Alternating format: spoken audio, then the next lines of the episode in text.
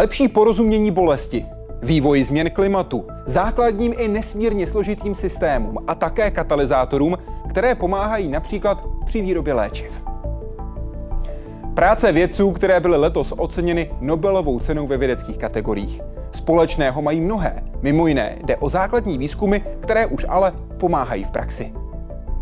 Vítejte ve světě vědy a otázek současné společnosti. Začíná Hyde Park civilizace.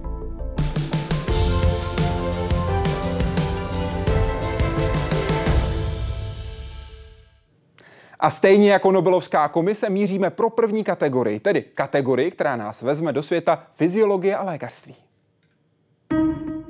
Jak lidské tělo vnímá horko, chlad nebo dotyk? A tedy, jak to konkrétní receptory zjišťují, které to jsou a jak tuto informaci zpracovávají dál.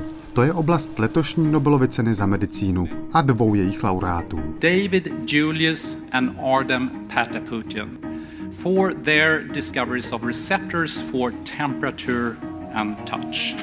U chladu a horka tělo díky tomu rychle pozná, čemu se má vyhnout. David Julius to zkoumal na pálivých papričkách a jejich aktivní složce, kapsaicinu. A zjistil, že receptor, který vnímá kapsaicin, funguje univerzálně a že těchto receptorů neboli jontových kanálů na povrchu buňky je pro různé teploty celá řada. Without these channels, we will not be able to protect ourselves. If we put our hand in a burning, in a fire, these receptors send information to our brain and tell us to avoid touching a burning place. Následně totiž našel, stejně jako nezávisle na něm Ardem Pataputian, i obdobný receptor pro vnímání chladu. Tím David Julius položil základy našeho poznání, jak se tepelné věmy mění na elektrické signály proudící až do našeho mozku. Ardem Pataputian se zaměřil na to, jak se mechanické síly působící na tělo mění na elektrické signály. Většina buněk v lidském těle totiž komunikuje chemicky. On ale odhalil buňky citlivé a reagující na mechanický tlak. Your sense of touch has to sense physical stimuli such as temperature and pressure and translate this to a chemical language that your cells and your body can understand. Tento princip tělo také využívá pro vnímání třeba krevního tlaku, dýchání nebo plného močového měchýře. David Julius a Arden Pataputian své výzkumy představili před víc než deseti roky. Teď se díky nim rychle posouvá povědomí o tom, jak člověk vnímá svět kolem sebe nebo jak vzniká bolest. Právě její chronická forma by se díky nim teď dala lépe léčit. Jaroslav Zoula, Česká televize. A to je téma pro docenta Jiřího Kozáka, primáře Centra pro léčení bolesti výstavu fakultní nemocnice Motol. Přeji dobrý den, děkuji, jste s námi. Dobrý den. Pane docente, proč je tak důležité, abychom cítili bolest? Je to velice důležité, zejména co se týče té periferie, o které budeme více mluvit, mm-hmm. tak je to zejména důležité u té akutní bolesti, aby to byl jako varovný signál. To všichni vědí. Ale je důležité taky vidět, jestli to je akutní úraz, nebo akutní bolest, akutní příčina, anebo chronická. Mm-hmm. U té chronické už to zas tak mnohdy důležitý není. A dokonce dneska se více a více tlačí do popředí e, vlastně funkčně, funkce mozku mm-hmm. jo, kde teda vlastně může být fixovaná bolest, aniž by už byla ta periferní příčina přítomná. Jinými slovy, abychom dokázali odlišit tohle mě pálí, dávám ruku pryč, od toho něco mě tam si myslím bolí, ale ve skutečnosti není potřeba se dát někam pryč tu ruku nebo něco podobného. Přesně, to je přesně ono, mm-hmm. čím se liší ta chronická od té akutní. Mm-hmm. A to, jak to pálí, to byl ten Descartes v tom středověku, který ukázal první ten mechanismus té bolesti. Jak velkou část světa poznáváme díky bolesti? Já myslím, že skoro všechno poznáváme díky bolesti. Aha. Protože to není jenom bolest jako taková, ale je to vlastně cit pro určité věci. To znamená, když si vezmeme ty nyní ty objevy, té Nobelovy ceny, tak to jsou vlastně nadprahové věmy, které jsou jako bolest, ale podprahové jsou pocity. To znamená, ať už je to tlak, nebo je to teplo, nebo je to chlad, to jsou vlastně pocity, které běžně musíme mít. Jakmile má někdo syndrom takzvaného nevnímání bolesti, což je velice výjimečné, samozřejmě to popsané je u nás, tak ten člověk umírá v raném věku na nějaké interkurentní prostě onemocnění, mm-hmm. úrazy a podobně. Čili je to strašně důležitý pro všechny vlastně e, oblasti života. A díky letošním laureátům také lépe víme, jak to vlastně funguje. David Julius v 90. letech začal pracovat s kapsaicinem. To je látka, která je mimo jiné v čili papričkách, způsobuje pálení, způsobuje bolest. A on hledal gen, který na něj bude reagovat. Dokonce zjistil, že potřebuje v okamžiku, kdy ten gen našel, gen našel, také jontový kanál, který dává informace o tom, co se má a nemá dít. Následně zjistil, že vzniká něco, co se jmenuje receptor, které nám dá, který nám dává informace o tom, co se děje právě v tom daném místě. Receptor TRPV1, ten reaguje na teplotu, vysokou teplotu. Zatímco druhý receptor, který popsal, TRPM8, reaguje naopak na chlad. Pane docente, můžeme si tyto receptory představit jako takové klíčníky, kteří dávají informace našemu tělu o tom, co se děje ve světě kolem nás? Určitě. Eh, ten TRP, TRP receptory jsou velice slavné a známé. Dokonce bych ještě k tomu chtěl říct, že eh, náš výzkum v tom udělal velký skok a mm-hmm. jsme ve světě strašně tím známí. Doktor Paleček, který byl u vás, ano. tak na tom pracuje, myslím, několik dokonce desítek let a napsal výborné práce, uznávané. Čili eh, ten TRP receptor byl známý už před tímto objevem, co vlastně mm-hmm. udělali eh, ty oslavenci, nebo ten jeden oslavenec hlavně. Ale mm, teď vlastně on vysvětlil i ten mechanismus toho přenosu, což ano. je strašně důležité. Jinak TRP receptory, s těma se pracuje běžně mm-hmm. ve fyziologii, eh, dokonce se dají určitým se implantovat do, do vybraných buněk mm-hmm. a potom se na té bunce zkoumá, jak ten receptor reaguje mm-hmm. a odvádí se tam drobnou elektrikou vlastně ten impuls někam. Čili... Popište nám prosím tedy to, co se prakticky děje v našem těle, když se spálím.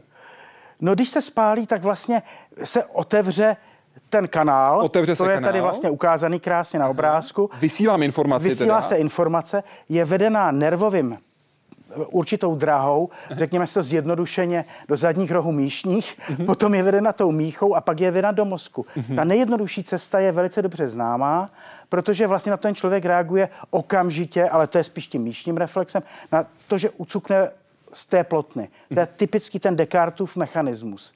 Jo? Čili to je ta akutní bolest, kdy vlastně máme bolest a ucukneme.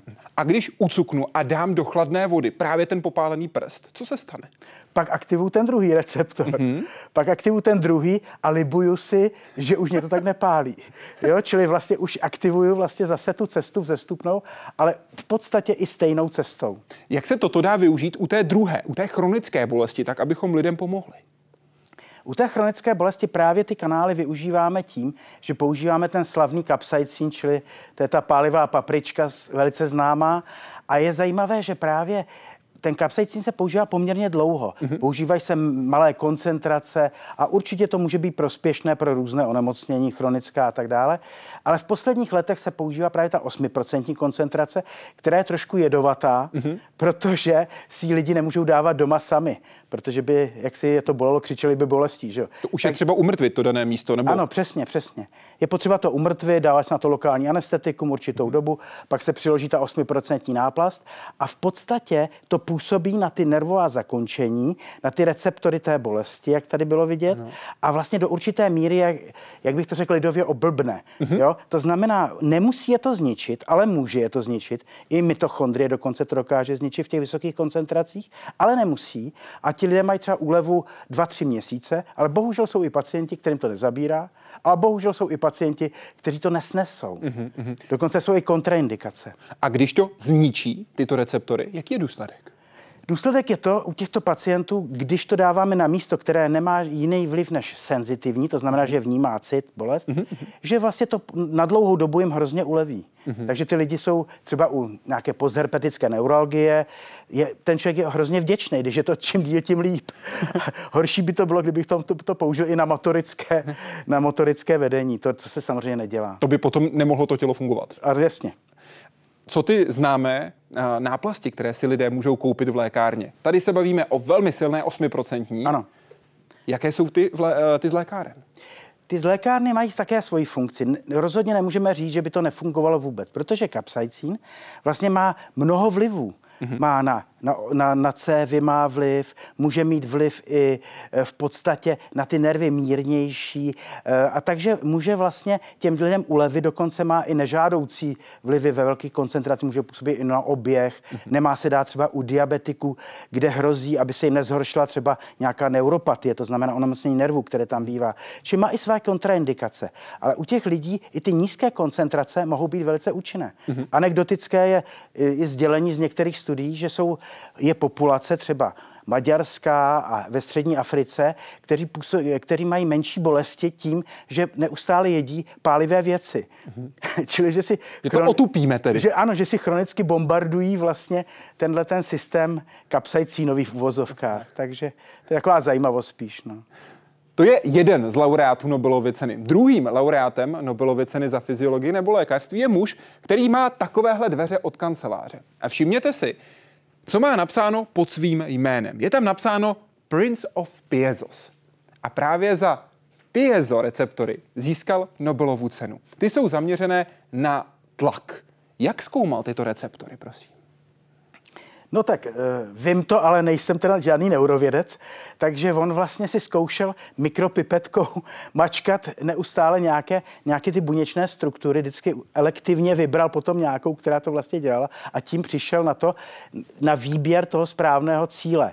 On do nich prostě šťouchal. On má přesně do, do nich šťouchal, až našel tu práv, správnou.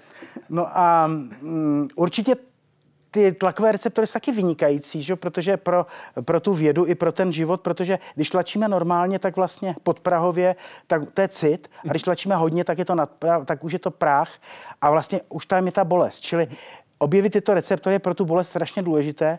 Paradoxně je to možná důležitější pro viscerální bolest, pro vnitřní, útrobní bolest. Mhm.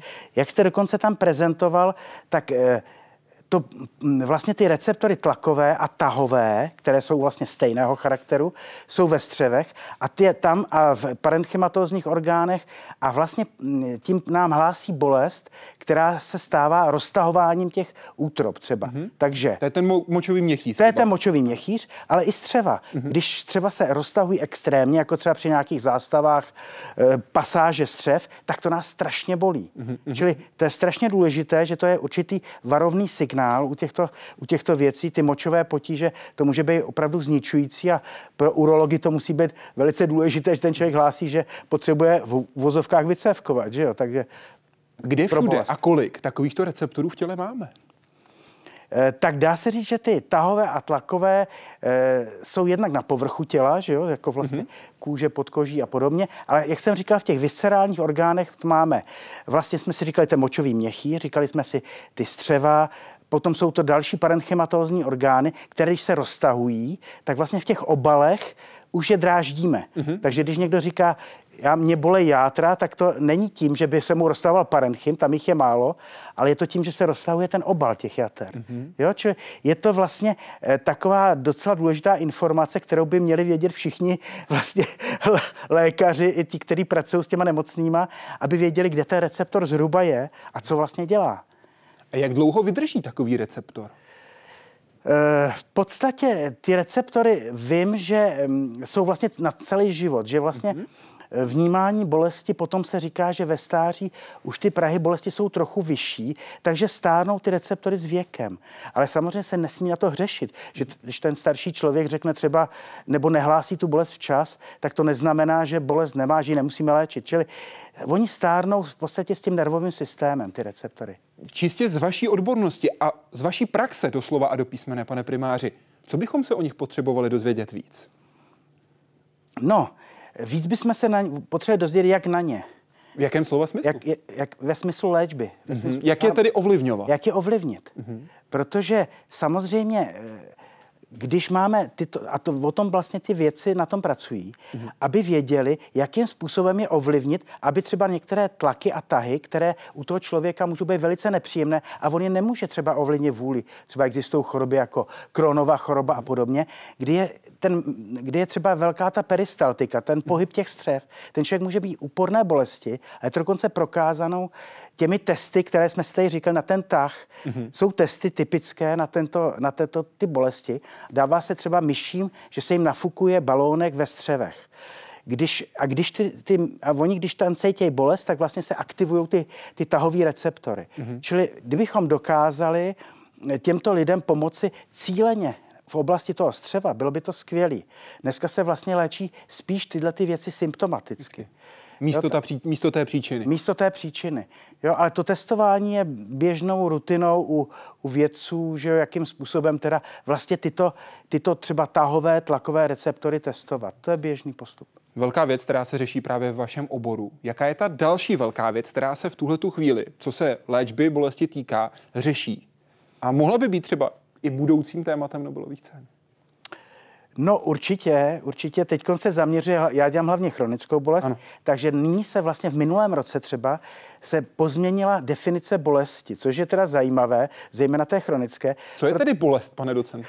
Čili dneska vlastně bolest je počitek, který ten člověk subjektivně pociťuje ve smyslu bolestivého, jaksi exprese bolesti. Ale je to i to, podle nové definice, kdy to připomíná tomu člověku bolest. Mm-hmm. Čili to je úplně nové, kdy se to podobá bolesti. Čili to je vlastně, že se rozšířil ten náhled na tu chronickou bolest, což je teda velice zajímavé a ne všichni klinici s tím souhlasí. Mm-hmm. Byla tam skupina teda odborníků, kteří se dohadovali na tom, jestli ta definice je správná nebo ne. Takže máme třeba onemocnění, kde neumíme najít jako pravou příčinu, jako somatickou například taková známá fibromyalgie, unové syndromy různé a podobně, uh-huh. kde se nenajde, co tam, tam vlastně v tom organismu moc je, jsou na to samozřejmě práce a tak, ale není to ještě úplně jasné, ale ten člověk tu bolest pociťuje a má tu bolest v uvozovkách teda v tom mozku. Čili tam směřuje ta definice. A je tam. A je tam. A je tam. Je tam. Je tam. Popisuje docent Jiří Kozák, primář Centra pro léčení bolesti výstavu fakultní nemocnice Motol. Moc děkuji, jste byl hostem Hyde Parku Civilizace. Příjemný den. Děkuji za pozvání. A my míříme do dalšího světa, světa fyziky. Jak najít systém a řád ve zdánlivě nahodilých jevech, v systémech od milimetrů až k celým planetám. To je téma letošní Nobelovy ceny za fyziku. První půlku získal američan japonského původu Syokuru Manabe a Němec Klaus Hasselmann. For the physical modeling of Earth's climate, quantifying variability and reliably predicting global warming. A druhou půlku Ital Giorgi Parisi. For the discovery of the interplay of disorder and fluctuations in physical systems from atomic to planetary scales. Vše začal v 60. letech s Yuko Manabe. Jako první spojil změnu koncentrací oxidu uhličitého v atmosféře s růstem teplot. Už tehdy vytvořil první modely, do kterých zahrnul i úhrn slunečního svitu a vertikální přesuny vzdušných mas. He really did construct the models from which all future climate models were built. And I think that scaffolding is essential uh, for the improvement of predictions uh, of climate. Na něj navázal Klaus Hasselmann, jenž odpověděl jednak na to, proč mohou být klimatické modely spolehlivé i přes nevyspytatelné počasí a také dal do souvislosti rostoucí emise v atmosféře s činností člověka. Ich hoffe, dass die Klimaforschung auf diese Weise noch etwas mehr in das Bewusstsein der, der Menschen und der Politik kommt und dass man sich also klar macht, dass man hier ein langfristiges Problem vor sich hat. Zlepšení nejen klimatických modelů, ale řady dalších fyzikálních teorií pak přišlo díky práci Giorgia Parisiho.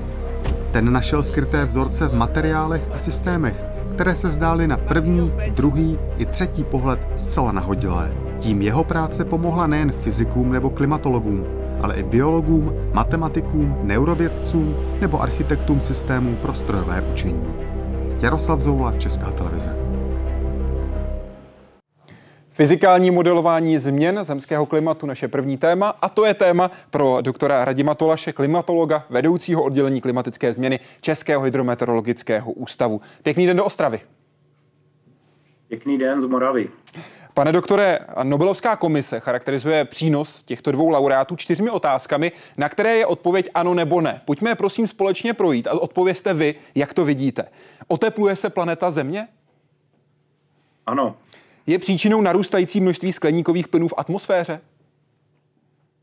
Ano, jednou z příčin. Způsobuje ho jen sama příroda? Ne. Stoupají teploty kvůli emisím, které vyprodukují lidé? Ano. Jaký přínos je tedy těchto dvou laureátů do toho, kolik víme o tom, co se kolem nás děje? Já si troufnu říct, že ten přínos je hodně veliký, protože v počátcích klimatického modelování, když Marabe začínal modelovat někdy na konci 60. a 70. letech minulého století, tak v té době, když si uvědomíte, jaké měli k dispozici výpočetní kapacity, tak oni de facto atmosféru rozdělovali modeláři na izolované části a snažili se pochopit, co se děje v těch izolovaných částech atmosféry a nebyli schopni ty jednotlivé části mezi sebou propojovat. A právě Manabe byl jeden z prvních, který se svými kolegy eh, tyto systémy propojil. Jednoduše řečeno, on byl schopen modelovat eh, vliv, eh, řekněme, cirkulace atmosféry na hydrologický režim a opačně. Samozřejmě přesnost těch modelů nebyla úplně přesná, ale právě tady toto propojování těch jednotlivých částí systému a v podstatě výměna informací, která mezi těmi do té doby teoreticky izolovanými částmi atmosféry byla a začala probíhat v těch modelech, tak přinesla obrovský pokrok v těch klimatických modelech. My už jsme dneska samozřejmě úplně někde dále, dál, ale to, co se stalo na, přelomu 60. a 70. let, eh, řekněme pod patronací Manabeho a jeho kolegů, eh, z toho čerpáme do dneška. Tady ty principy zůstávají nezměněné. Principy zůstávají nezměněné, samozřejmě je větší přesnost, víme o tom systému podstatně více, ale taky by stálo za to připomenout, že my dneska se často bavíme o něčem, čemu se říká citlivost klimatu, to znamená, jak reaguje globální teplota na dvojnásobek koncentrací skleníkových plynů. A to není žádná novinka, tohle právě do toho klimatického modelování zavedl na přelomu 60. a 70. let Manabe, který předpovídal, jaká je citlivost klimatu, to znamená, o kolik se globálně oteplí, pokud koncentrace oxidu uhličitého stoupne na dvojnásobek. A on se ku podivu, když si uvědomíme, jaké měl k dispozici prostředky, tak se ku podivu velice dobře trefil. Je to právě profesor Manabe, kdo říká, musíte zjednodušovat, nemůžete se totiž měřit s komplexností přírody. Co všechno teď ještě zjednodušujeme v těch současných modelech, prostě proto, že se nemůžeme měřit s komplexností přírody?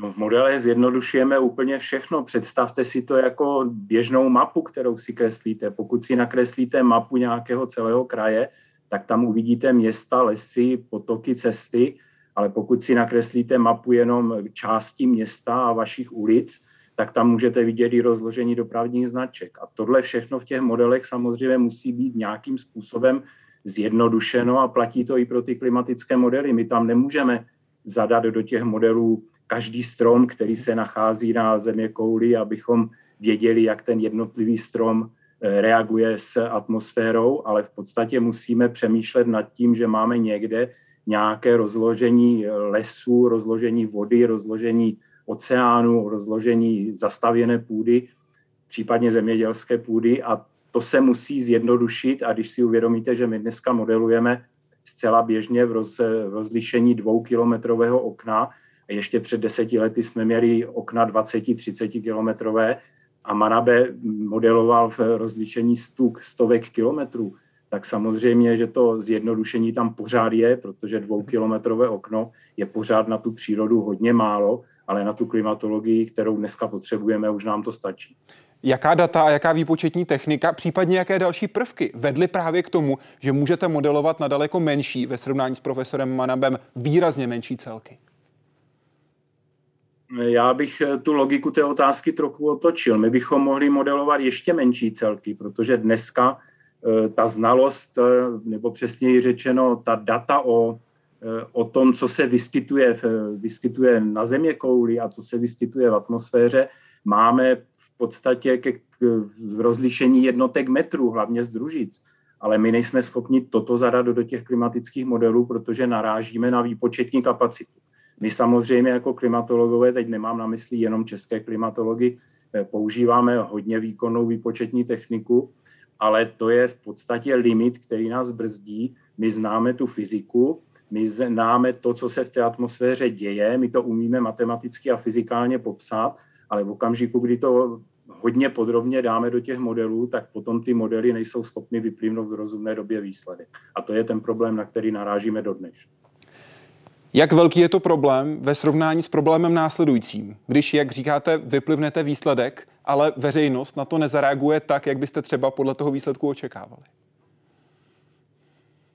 Já si nejsem jistý, jestli my to modelování děláme proto, aby reagovala veřejnost. To je, to je, řekl bych, až následná věc. My to děláme hlavně proto, abychom věděli, co se v té atmosféře bude dít v budoucnu. My modelujeme i minulost, snažíme se pochopit, jak to fungovalo v minulosti a na základě toho modelujeme budoucnost. To znamená, my neříkáme, že za 20 let na štědrý den bude taková a taková sněhová pokrývka eh, v Beskydech. To samozřejmě neumíme, ale my se snažíme říct, že za 30 let bude průměrná teplota v České republice v nějakém 30 letem období taková a taková.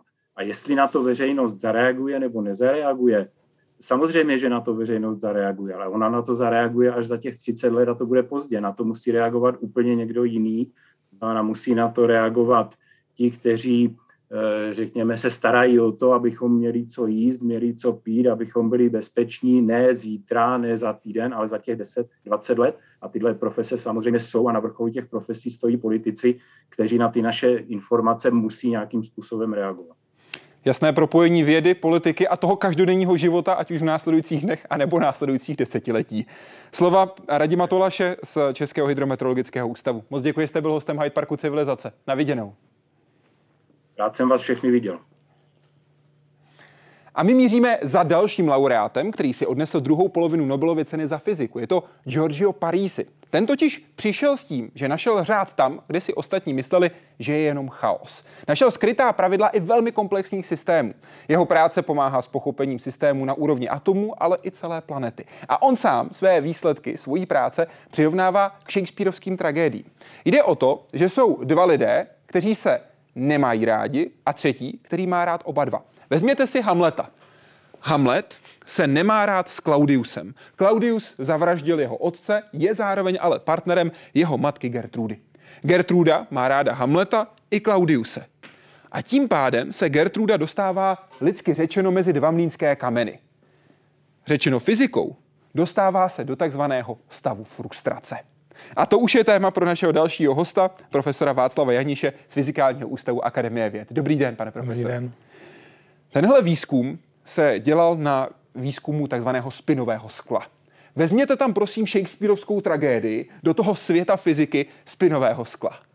Tak spinové sklo je zajímavý materiál v tom, že se vlastně objevuje náhodnost na mikroskopické úrovni. Mm-hmm. A to je to, že vlastně mikro, máme vlastně ten svět, který je vlastně se skládá z toho, z toho jako z části toho mikrosvěta, ale tam je ten rozdíl mezi mikroskopickým popisem a makroskopickým popisem. A ten mikroskopický popis, to jsou vlastně popis atomů, molekul, vlastně elektronů nebo vlastně i nukleonů a z nich pak skládám, nebo prostě první nejdříve pro ně vytvoříme fyzikální zákony, ty vlastně budeme pochopíme a pak jenom skládáme do větších celků a říkáme si, dobře, tam žádné změny zákonu nenastanou a dostaneme makroskopický stav.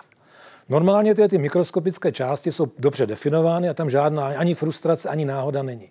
A spinové sklo je speciální materiál, že mám, at, mám magnetické atomy, které jsou hodně zředěny a interakce mezi těmi soustavy, jak se tady ukazovala, je taková, že na jednu vzdálenost je přitažlivá, že by se mají rádi, se chtějí přitáhnout, nebo je odpudivá. Uh-huh. A teďka znamená ta, ta, ta, když to vezmu na velký, když to skládám dohromady, to sklo udělám velký materiál, tak na té velkém celku ta interakce v globálu není ani přitažlivá, ani odpudivá, střídá náhodně znamenko. Mm-hmm. A teďka tím je tím ta frustrace mezi tím, že já nevím, jestli mám vytvořit ten magnet tak, aby všechny ty magnetické momenty směřovaly jedným směrem, anebo aby se rozházely nějaký tak, že prostě nejsou uspořádány. A to je přesně ten stav to je, to je ten stav, to je ta frustrace, že vlastně já nemám to jednoznačně uspořádání a tím vlastně se zdálo, jak jste tam zmiňoval, že ten systém je kompletně chaotický už od samého počátku. Mm-hmm. A ten další, jakoby ta náhodnost vznikne tím, jak jsem se zmiňoval, tím, jak si lidi mysleli, že přechod do toho mikrostavu, že když pochopím molekuly, atomy, tak pak jenom složím ty, ty systémy do velkého, zákony se nezmění, akorát ten systém bude složitější, ale v zásadě rovnice budou stejné, akorát složitější. Mm-hmm. Jenže to je, není úplně pravda. A to z toho důvodu, že vlastně ta, to, že já si na začátku idal, jako já si mohu izolovat ty jednotlivé elementární objekty, jako jsou ty atomy, mm-hmm. to sice mohu, ale když je skládám dohromady, tak on je skládám v nějakém prostředí. A oni interagují s tím prostředím a tam už dochází k nějaké výměně, kterou já musím zohlednit. Mm-hmm. A za druhé, když ten přidám zvětšuju, tak já ztrácím informaci. A tam vzniká nová náhoda v tom, že já už nejsem schopen určit právě to rozložení těch atomů v tom, v tom okamžiku, v okamžité, a já znám jenom celkové jejich chování. Mm-hmm. Takže tím vlastně vznikne nová náhoda a já ztrácím informaci a dokonce vlastně to i víme z normálního života, že prostě dynamika, že, že atomy se stále jsou v pohybu to je pořád dynamické, ale nakonec pro tu, tu pevnou látku tam se nic nehýbá, tam se nic neděje. Takže spoustu těch mikroskopických fluktuací mě nezajímají, neurčují ten systém. Profesor Parízy, ten našel cestu mezi jedním a druhým světem tedy. No to právě bylo to, že ta, ta cesta mezi tím mikro a makrosvětem v zásadě už byla jako nalinkovaná, to byla vlastně na základě spoustu prací v druhé polovině 19. století a na začátku 20. století, zvláště díky Ludvíku Boltzmanovi, který jako nalinkoval tu cestu, jak se dostat k tomu od mikrosvěta k makrosvětu. A teď najednou byl ty, ty spinová sklady, se ukázalo, že jsem tento, tento postup použil, tak se ukázalo, že sice našel jsem jakoby tu cestu, to řešení jsem našel, spoustu věcí jsem vysvětlil, ale za cenu toho, že to řešení se chovalo nefyzikálně. Mm-hmm. A to byl samozřejmě problém. Teďka si řekl, co vlastně, co s tom je za... Jakože všechno jsme dělali správně a nefunguje to. Aha. A tady vstoupil Giorgio Parisi s tím, že vlastně, jakoby lidově řečeno, zjistil to, že ne všechny cesty vedou do Říma. To je právě místo, kde Giorgio Parisi působí a kde pracuje. A že vlastně ani když já jdu po té nejpřímější cestě, která se zdá být dálnici k tomu mému cíli, že to nemusí být tak správnému výsledku. Mm-hmm. Že je spousta vedlejších cest, jakoby odboček, které se zdají být nezajímavé nebo vlastně nevýznamné že poznání těchto cest, jejich klasifikace se podařilo Parízimu najít vlastně tu správnou cestu. A v závěru bylo to, že na konci není vlastně jedno město Řím, ale je spousta vlastně těch jakoby oblastí nebo těch částí města Říma, které mají nějakou strukturu, které se mezi sebou váží. A já, když pak chodím jakoby procházkou po tom Římě, tak nejsem v jednom místě konkrétně, ale prostě jsem nějakou dobu v jedné části, v druhé části. Mm-hmm. A tohle to vlastně chování Parizy s těmi, těmi svými novými skrytými parametry odhalil, jakým způsobem vlastně ta cílová stanice v tomto složitém systému. Jinými slovy říkal, podíváte se na mikrosvět, ten makrosvět nebude stejný, jenom větší, bude trochu jiný a tady máte cestu, jak se tam můžete dostat. To je právě ten, to, co bylo fascinující na tom, to vlastně fascinovalo i mě, jako na těch spinoviskách, bylo to, že i v té standardní cestě toho Ludvíka Boltzmana bylo to, že když já jsem znal mikroskopickou, mikroskopickou dynamiku správně, mm-hmm. tak potom jsem věděl správnou cestu, že pomocí těchto parametrů já najdu vlastně to řešení toho makroskopického systému. Ale Parizio řešení se ukázalo, že jsou jakési skryté parametry, které vůbec nejsou obsaženy v té mikroskopické dynamice, které mi řeknou, pomocí kterých já si k tomu, tomu cíli dostanu. Ty jsou ale pro nás klíčové pro další komplexní systémy, protože to potenciální využití je široké. Samozřejmě, to vemte si tak, že vlastně to je všechno jako budování velkých celků. Vemte si například počítačovou síť. Uděláte si doma počítačovou síť, spojíte si tři počítače, výborně vím, jak to funguje, tak já udělám globální, globální systém. A to vám vznikne to, že těch, když těch počítačů budou miliardy, tak samozřejmě začnou se někde zhušťovat, ucpou se ty průchody, tak vyhledáte jakési optimální řešení. A ta Parizio cesta je taková, že já nenajdu sice úplně nejideálnější řešení, ale najdu vlastně jakousi nejlepší nebo nejpravděpodobnější nebo nej, řešení, které je nejblíž tomu ideálnímu řešení, které nemohu najít. Mm-hmm. Takže v tomto smyslu, když mám ty komplexní systémy, které vykazují jakousi, jakýsi stupeň nerovnová nebo jakoby neuspořádanosti, mm-hmm. tak ty vlastně mi pomáhají ty Parizové parametry vlastně najít cestu, jakým způsobem bych měl hledat ty skryté parametry, které nevidím v tom v tom systému, že mám ty tři počítače doma, řekněme. To, co nevidím v tom malém, ale bude mě to ovlivňovat ve velkém. Tedy globální počítačová síť, ale také modely, které by popisovaly globální stav věcí a podobně. Tam všude v by... ekonomii, máte v ekonomii ano. třeba máte jako když máte jako chování na trhu, máte spoustu investorů, kteří vstupují s nějakými, vy znáte jejich vstupy, jaké jsou požadavky, co očekávají, pak to smícháte a teďka hledáte, jak se trh bude chovat. Čo? A tam znovu to je vždycky to, když máte ten komplexní systém, že máte spoustu vstupů, vy znáte jejich jakoby, to, co jsou ty požadavky, ty vstupy, ale nevíte, jak se to chová, když smícháte jich miliardu nebo miliony dohromady, chová si, když schováte jenom dva. Je to tedy popis chaosu. Na chaos se dá podívat i pokud je o pracovní stůl letos oceněného laureáta za fyziku. Alespoň to tak na první pohled vypadá. Je to skutečně pan chaotický profesor? No, to bych asi neřekl. Já si myslím, že většina vědců má svoje priority a uspořádávací stůl je asi jedna z posledních priorit, které byste měl, protože speciálně Giorgio Parisi je člověk, který žije plně vědou. Aha. To znamená, že vlastně, já teda znám osobně, že jo, a takže On je takový, co byste člověk řekl, roztržitý profesor. A to jsou všichni lidi, kteří, kteří žijou v nějakém problému a myslí na ně ve dne v noci skoro. Že? Takže samozřejmě jsou situace, kdy vás poznávají k vám přátelsky, když má dobrou náladu. Když je zahloubán do problému, tak prakticky vlastně o vás, ne, vás nevnímá, ne, nevnímá okolní svět. Že? Takže v tomto smyslu to je malá priorita pro něj. Že? Váš kolega doktor Slanina říkal, Parízi trousil nápady, kudy chodil. Chytil jste od něj taky takhle nějaký utrousený nápad? Já přímo řečeno, tak úplně s tím tento kontakt přímě jsem neměl. Já jsem byl součástí jednoho evropského projektu ve začátku 20. To, to, po nového tisíciletí, kdy vlastně on zastupoval Itálii a Českou republiku, Aha. tak jsme se potkali. Ten problém je zaujímal, jsem dělal podobné věci jako hmm. Parízi, takže my jsme byli v kontaktu spíš profesionálním, ale já jsem si neotřel žádnou publikaci, i když některé články přímo jmenují Paríziho, takže vlastně moje, moje jako snaha byla právě to, co vlastně bylo těžké na tom Parízi, pochopit to, protože ty parametry, které Paríž zavedl, byly speciálním matematickým trikem. A spousta mm. lidí, včetně mě, říkal, to není možné. Fyzi- když to má fyzikální význam, musí být nějaký fyzikální význam. Aha. A ten fyzikální význam v zásadě Paríž sám našel, takže nakonec to řešení se ukázalo, že je úplně správné. Jen i sám vlastně Paríž na začátku řekl, že sám nevěděl, jak to má interpretovat to svoje řešení. Že? Když je tedy matematicky přesvědčivý, je i lidsky přesvědčivý? Já si myslím, že docela je, i když samozřejmě není úplně jednoduché jeho přednášky poslouchat, protože u těch chytrých lidí vždycky víte to, že, jak říká jeden kolega, přemýšlí strašně rychle. Takže vy, než si to uvědomíte, tak Parízi už je někde úplně jinde a vy ztrácíte ten kontakt. Takže já si myslím, že když si člověk to pak rozmyslí, tak si myslím, že přesvědčivý, ale v tom okamžiku vám připadá vlastně, já jsem to úplně nepochopil, nebo já tomu nerozumím. Že? Ale takže to je ten problém toho, že prostě lidi, když prostě máte mnohem vyšší jakoby, nebo rychlejšího chápajícího člověka nebo in, přemýšlícího člověka, je těžké ho sledovat a být mu jakoby partnerem v té okamžité diskusi. Že? Běžet v tom tempu myšlenek. Jasně tak, je to. Vy jste byl na oslavě jeho 60. konferenci, která se konala ku příležitosti jeho 60. narozenin. Jak on interaguje s těmi dalšími mozkovými centry, které třeba také běží tak rychle jako právě ten jeho mozek? Tak on má spoustu, samozřejmě spoustu studentů, spoustu spolupracovníků. On vlastně jeho skutečně jako jeden kolega říká, že to je jeden z nejkreativnějších vědců nebo teoretiků za posledních desát, dek, poslední dekády. Takže on spolupracoval, začínal v teorii pole, začínal v článku, který vlastně byl Altarelli Parisio o kvantové chromodynamice, který má dneska nejvíc citací vůbec jeho prací. Mm-hmm. Takže on pak prostě přeskočil, našel zajímavý problém.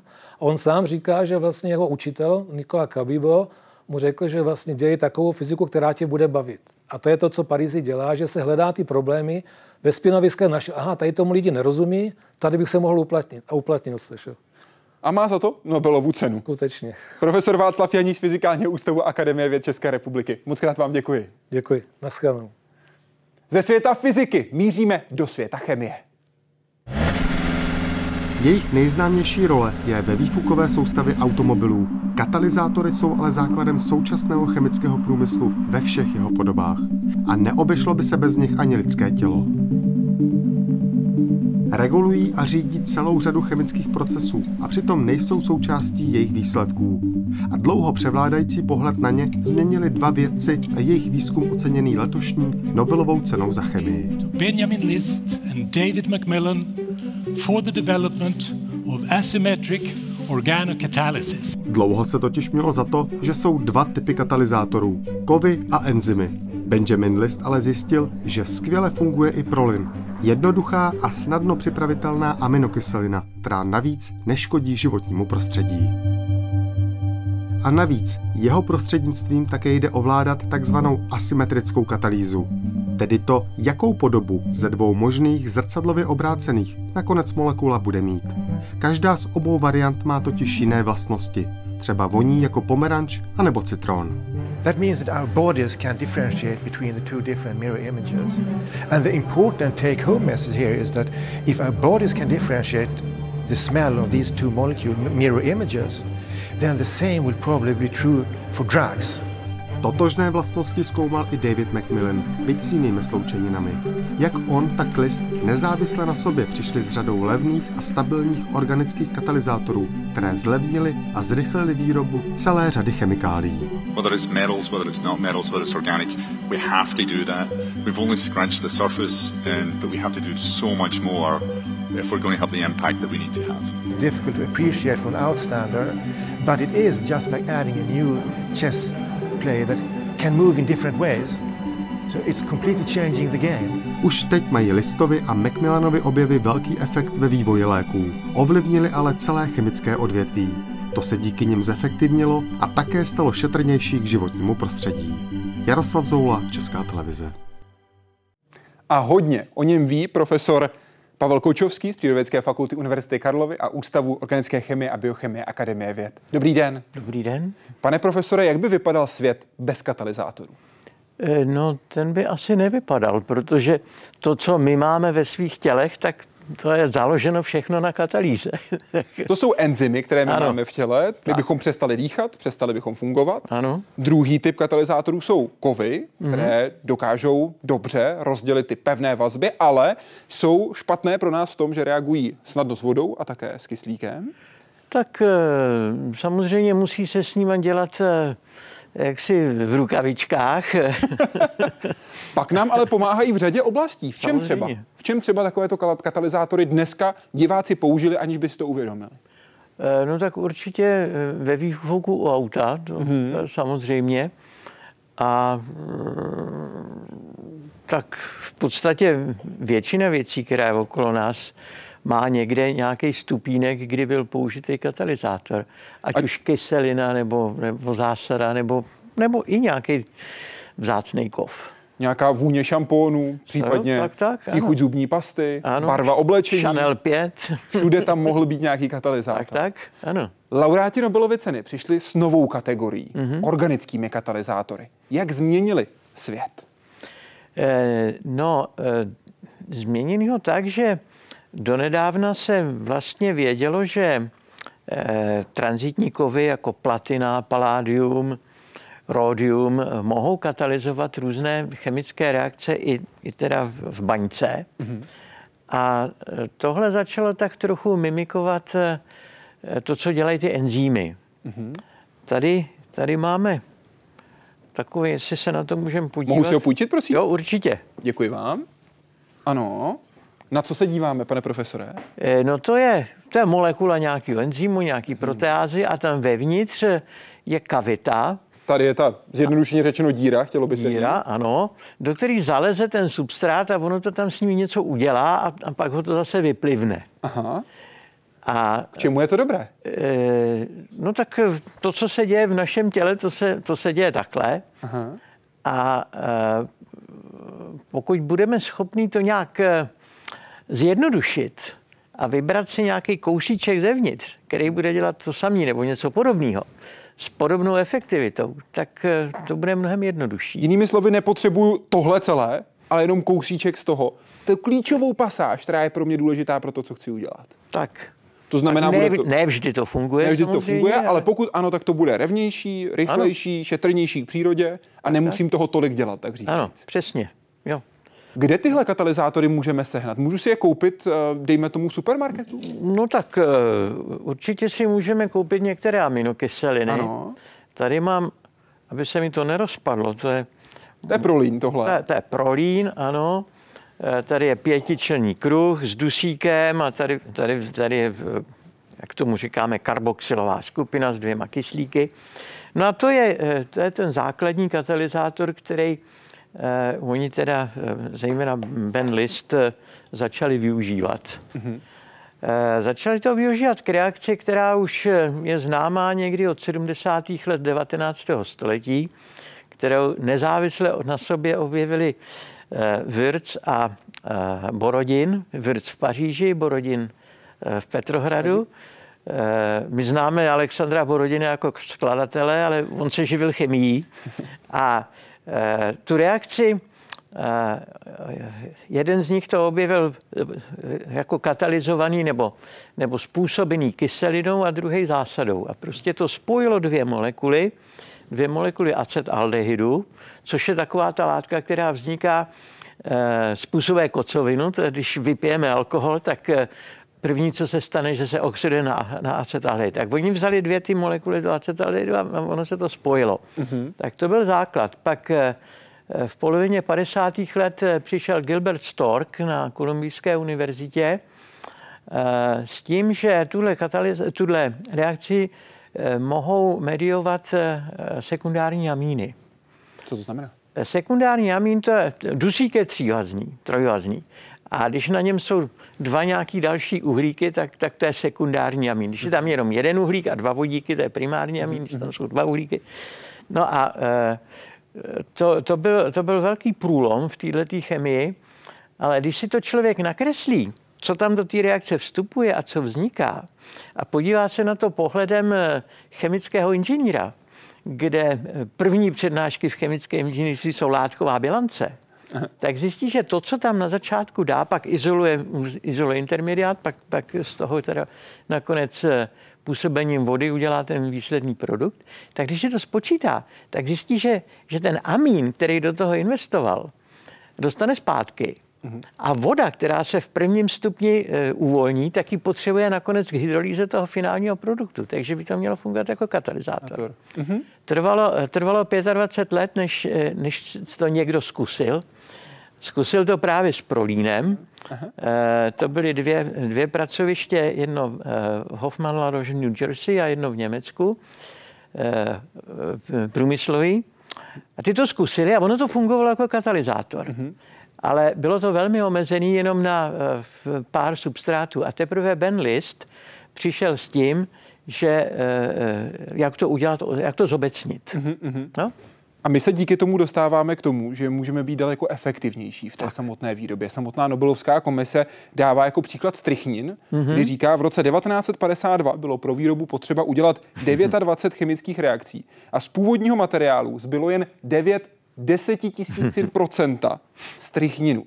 Dnes jsme na tom úplně jinak. V roce 2011 stačilo 12 kroků a ten proces byl 7 tisíckrát efektivnější, protože nebylo nutné neustále zastavovat a kontrolovat, co se přesně kdy a jak stalo. Tak, tak. Navíc tady ta role dostupnosti, kdy se dají daleko s nás tyto katalyzátory dostat, ale také role přesnosti a dalších možností organických katalyzátorů. Mm-hmm. A tam jde o to, jaké molekuly se vytváří.